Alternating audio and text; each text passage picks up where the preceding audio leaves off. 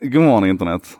Äntligen har det hänt. I natt kom det en uppdatering till Watch OS, vilket betyder att även vi i Sverige som har en Apple Watch av den senaste modellen kan köra EKG på vår, eh, vår arm. Um, och det här konceptet, ni vet EKG, det är ju det här när du mäter elektriska impulser ifrån hjärtat. Normalt sett så gör du det med, jag tror det är sju elektroder som du sätter på kroppen. Eh, här gör du det med två. Den ena är den som sitter under till på klockan och som alltså mäter emot mot armen. Eh, och det andra det är ditt finger som du håller emot kronan, den här digitala kronan här. Och då sluter du en krets här runt, från, från den armen till det fingret. Och där kan du alltså mäta, där kan du mäta de här impulserna. Och med smartness då försöka isolera ut vad det är som är, är eh, hjärtats slag.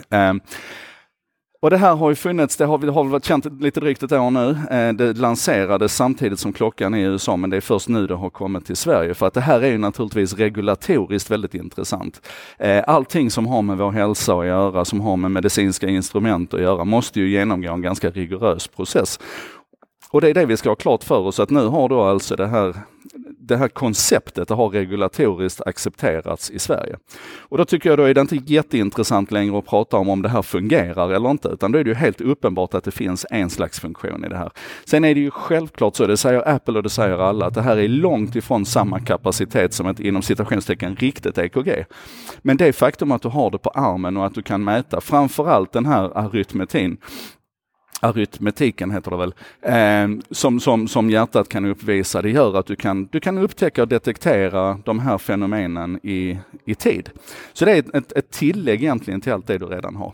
Men det som jag tyckte var riktigt kul och intressant, det var att när man går igenom den här setup-processen så försöker Apple förklara för oss då i ett antal olika steg att Ops nu, det här ersätter inte någonting annat och det här är indikativt bara och det kan finnas risk för false positive så att varje, varje utfall här behöver inte betyda att, att du faktiskt är, är i riskzonen och sånt. Men den, den skönaste formuleringen där, det var den, den tredje varningsrutan egentligen, där de säger så här att om du mår dåligt och, och, du känner att hjärtat rusar så ska du kontakta läkare även om du inte har fått en notifiering från din Apple Watch.